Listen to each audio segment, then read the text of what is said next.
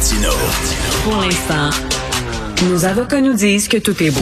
Alors, je sais pas si vous avez regardé l'émission Le Monde à l'envers, animée par Stéphane Bureau à TVA vendredi dernier, mais il y avait un débat euh, portant sur la pensée woke. Est-ce qu'on devrait avoir peur des woke? Bien sûr, on ne peut pas faire le tour d'une aussi vaste question en 11 minutes, c'est certain, mais moi, j'étais content qu'on en parle dans une émission euh, générale, dans une émission qui est regardée aux heures de grande écoute un vendredi soir, et j'étais très content aussi qu'on invite David Santorosa, qui est un jeune intellectuel brillant, qui vient de publier un livre euh, intitulé La pensée woke, analyse critique d'une idéologie euh, qui était présent. J'étais content ben, qu'on invite un intellectuel dans une émission euh, comme ça. Salut David. Bonjour Richard. Alors David Santarossa, donc écoute, je, discute avec des gens des fois du mouvement woke qui ne sont pas de ma tendance et qui disent vous exagérez vous autres l'importance euh, et euh, les conséquences de ce mouvement-là. Euh, ça a toujours été, il y a toujours eu des étudiants plus à gauche, plus révolutionnaires et heureusement que les jeunes veulent brasser la cage et déchirer leur chemise. Avant c'était les marxistes-léninistes, les maoïstes, etc. Et là ce sont les woke. Quel est le problème? Tu réponds quoi? Ben, ouais, on, on, essaie toujours de minimiser le tout. Ben, je veux dire, les, les, ben, on avait des bonnes raisons de s'inquiéter quand même des maoïstes et des marxistes-léninistes. Je, je, veux dire, historiquement, c'est pas non plus des mouvements euh, exempts d'erreurs. C'est le moins qu'on puisse dire. Et puis, ben, pour ce qui est des woke, ben, je veux dire, aujourd'hui, ils sont présents quand même dans les plus hautes institutions euh, au Canada. Par exemple, quand on pense aux chaires de recherche du Canada qui excluent d'emblée euh, les hommes blancs de certains de certains emplois, ben, je me dis, on est, on parle pas d'une petite d'une petite minorité. On parle quand même de, d'une idéologie qui est j'ai pas peur de dire le mot dans mon livre. Je dis que c'est une idéologie qui est dominante parce qu'elle impose ses manières de penser. Hein. elle force le licenciement de certains euh, professeurs, de certains enseignants. Donc euh, oui, le risque est bel et bien là, à mon sens. Et surtout, ce qui m'intéresse le plus, ce qui m'inquiète le plus, devrais-je dire, c'est que c'est un mouvement qui prend de plus en plus d'ampleur dans les institutions. On est au début hmm. de ce mouvement-là, on n'est pas à la fin. C'est ça. Et quand on dit, ben je m'excuse, mais les woke sont dans des positions de pouvoir. Ils ne font pas seulement que, que contester dans l'université. Ils sont dans, ils siègent dans les positions de pouvoir et les gens sourient en disant, ben non, ils sont pas là, les woke. Oui, non, c'est sûr, exactement. C'est toujours la même stratégie de, de vouloir banaliser le tout, mais aujourd'hui, j'en parle longuement dans mon livre, Google, euh, euh, les chars de recherche du Canada, comme je le disais, à l'ONF, à Radio-Canada, au Parti libéral du Canada, on est loin d'une d'une petite idéologie qui se, qui se cantonne dans des départements universitaires obscurs. Là. Et David, c'est eux autres qui vont choisir quel, euh, quel projet de recherche va être financé. C'est eux autres qui vont choisir quel film, quel livre sera édité, publié publié, financé, subventionné, etc. C'est eux autres qui décident maintenant. Là. Oui, il y, a, un immense pouvoir. Il y avait un, professeur à McGill euh, qui avait dit ben moi je vais baser mes, critères de sélection de mes étudiants pour un projet de recherche uniquement sur le mérite. Et euh, les champs de recherche du Canada lui avaient dit ben on va pas financer ta recherche. Donc on lui euh, on lui a, on lui a privé on l'a privé de 400 000 dollars de recherche, ce qui est quand même pas rien. Alors lui il travaillait justement sur les nouveaux lasers, des nouveaux types de lasers. C'est une des grandes sommités mondiales il est ici à Montréal et on lui a dit, ben, lorsque tu fais ton équipe de recherche, il ne faut pas que tu prennes les meilleurs. Il faut que tu prennes des gens qui représentent la diversité. Là, le gars, il est en science pure, là. Oui, exactement. Je pense que c'est un des, risques importants, la question de la racialisation de, notre société. Et ça, c'est vraiment une idée que, qui me tient à cœur, en fait, de, m'opposer à cette idée-là, parce que de plus en plus, hein, Richard, on entend ah ben euh, ça c'est un homme blanc, ça c'est une femme blanche, ça c'est une femme noire, ça c'est une personne racisée. Et euh, ben moi j'en ai beaucoup contre cette idée-là. Hein. Donc euh, mon, identité raciale, j'ai aucun sentiment d'appartenance. Moi j'ai je, suis un Québécois hmm. francophone, c'est ça mon identité, puis c'est une identité qui est aussi qui est inclusive. Si je peux prendre un, mot de l'époque là, qui est inclusive, tout le monde peut se réclamer de cette identité-là, puis c'est comme ça qu'on va pouvoir mais, en même temps, euh, tu sais, euh, Jean-Paul Sartre avait écrit un essai qui s'intitulait Réflexion sur la question juive. il disait, il y a beaucoup de juifs qui ne se disent pas juifs, mais ils se font appeler juifs en disant, toi, tu es un juif, donc ils n'ont pas le choix que de brandir leur, euh, leur race ou leur religion parce qu'on leur jette tout le temps à la figure. Alors là, les Noirs pourraient dire, oui, toi, c'est sûr, tu es blanc, il n'y a pas de problème. Moi, je me fais dire régulièrement que je, suis noir. Donc, c'est certain que je vais brandir euh, mon identité raciale. Ça, je le conçois tout à fait.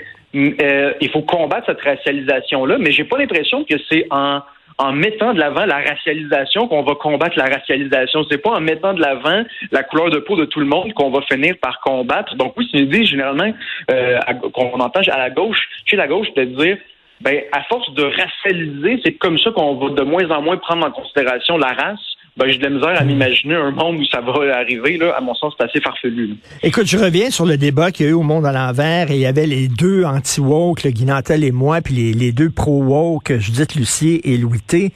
Et eux, ce qui semblait dire, quand tu disais là, euh, les woke sont dans les universités, sont à Radio-Canada, à Télé-Québec, etc., eux disaient le problème, c'est pas c'est pas que, que, les woke veulent pas, euh, euh, euh, par exemple, entendre un conférencier à McGill. C'est pas ça le problème. Le problème, ce sont les autorités qui acceptent les demandes des woke. Donc, il dit c'est pas les woke qui demandent de censurer. C'est pas eux autres qui font ça. C'est l'establishment qui font ça. C'est eux que vous devriez critiquer et pas les woke. C'est ce qu'il dit. Je pense qu'ils ont en partie raison euh, sur il faut il faut apprendre. Peut-être qu'on l'a pas fait assez, c'est peut-être vrai. Euh, vraiment critiquer les, les, les décideurs, peut-être moins que les euh, faut plus le faire que les militants. Ça, je pense, je suis prêt à, mettre de l'eau dans mon vin euh, sur cette idée-là. Mais en même temps, on l'a vu à McGill, c'est des militants qui ont intimidé, chahuté, poussé des personnes qui étaient présentes pour voir la conférence à McGill. Donc, les militants woke ont aussi leur part de responsabilité, mais je suis prêt à mettre de l'eau dans mon vin et dire oui, Les, les, décideurs ont une, part, une grande part de responsabilité. Ben exactement, parce que c'est eux autres qui sont pleutres. Hein, veut dire, ce qui s'est passé à McGill, là, il y a eu du chahut, puis là, euh, le recteur qui était dans la salle s'est réfugié dans son bureau, il s'est enfermé dans son bureau. Et euh, même chose à Radio-Canada, il y a eu une plainte sur la petite vie, puis on a décidé à Radio-Canada, on a eu tellement peur de mettre des avertissements avant les épisodes de la petite vie ce sont, euh, tu sais, c'est eux autres à, se tenir debout, puis aussi à, à, à, nous protéger de ce mouvement-là radical. Oui, en effet, donc faut, oui, il faut, faut apprendre à, à, demander à nos institutions qu'elles qu'elles aient un certain sens euh, des valeurs et qu'elles soient capables de, de, défendre un certain patrimoine de civilisation. Euh, ça m'apparaît très, très, très important. Je pense que ça, c'est peut-être le prochain chantier, euh, si je peux me dire, si je peux m'exprimer ainsi, là, pour contrer l'idéologie woke. Là. Et euh, écoute, ton livre remporte quand même un assez bon succès. Hein? Euh, j'espère qu'il va y avoir une réédition de ton livre. Euh, est-ce que tu penses que les gens sont... Parce que tu demandes à 10 personnes leur définition du, mot woke, tu vas avoir 10 définitions différentes. Est-ce que les gens ont soif d'en savoir un peu plus de ce mouvement-là? Parce que c'est large, woke. Ça veut dire tout et son contraire. Oui, ouais, je, je pense que tu as raison.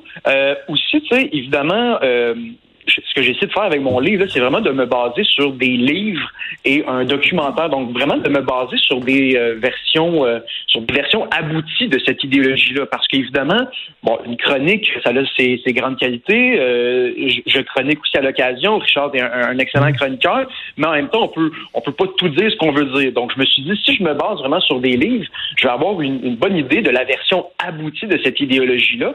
Et je pense que oui, les, les lecteurs peuvent se tourner vers mon analyse pour dire ah ben voici ce que les ce que les, tenants de l'IGE pensent du, euh, de la liberté d'expression, de, la question du racialisme, de la question autochtone, par exemple. Donc, je, vais, je viens vraiment brosser un portrait critique de cette idéologie-là. Est-ce que tu es d'accord avec les gens qui disent ce mot-là est galvaudé, est utilisé à toutes les sauces? Cela dit, les gens qui disent ça, ce sont ceux qui utilisent les termes fascistes et extrême droite à toutes les sauces aussi, là. Puis galvaude aussi, ces termes-là. Ces termes-là.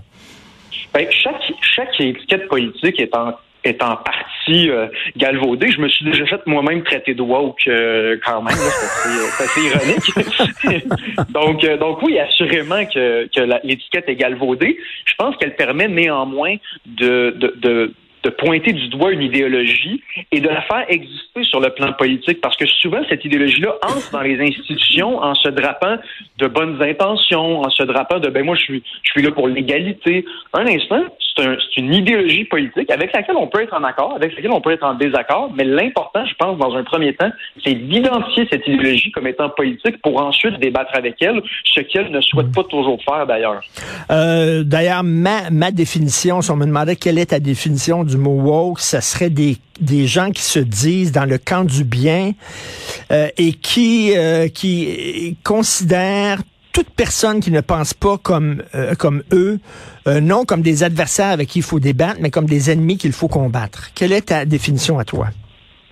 Ben, je, je, peux rebondir sur ce que tu viens de dire. Je pense que je pense que je pense que t'es là-dessus. Puis je parle, je parle, j'en parle longuement dans mon livre. Hein, c'est que au, au mieux, les adversaires du euh, du wokisme sont des ignares, donc des personnes qui n'ont pas assez de connaissances pour véritablement parler des enjeux de racisme et de sexisme. Donc, au mieux, on est des ignares, ou au pire, on est finalement des ignobles, donc des fondamentalement des mauvaises personnes contre qui il faudrait combattre justement. Euh, donc pas des personnes contre qui on doit débattre. Donc oui, ça je pense que il y, a, vraiment cette idéologie là, il y, a cette idée là pardon chez les woke et euh, ça démontre aussi à quel point ils ne veulent pas débattre, ils ne veulent pas discuter malgré qu'ils prétendent vouloir discuter longuement de tous ces enjeux là. Et j'aime bien ça. Les gens qui critiquent le mouvement woke sont soit des ignares, euh, soit des ignobles. J'aime beaucoup ça. La pensée woke, analyse critique d'une idéologie, un livre à lire et euh, j'espère que ben, il va y avoir une nouvelle euh, réédition qui vont aller sur presse bientôt parce que les gens euh, veulent l'acheter ton livre. Merci beaucoup David Santarassa. Merci. Merci beaucoup Richard. Bye, salut.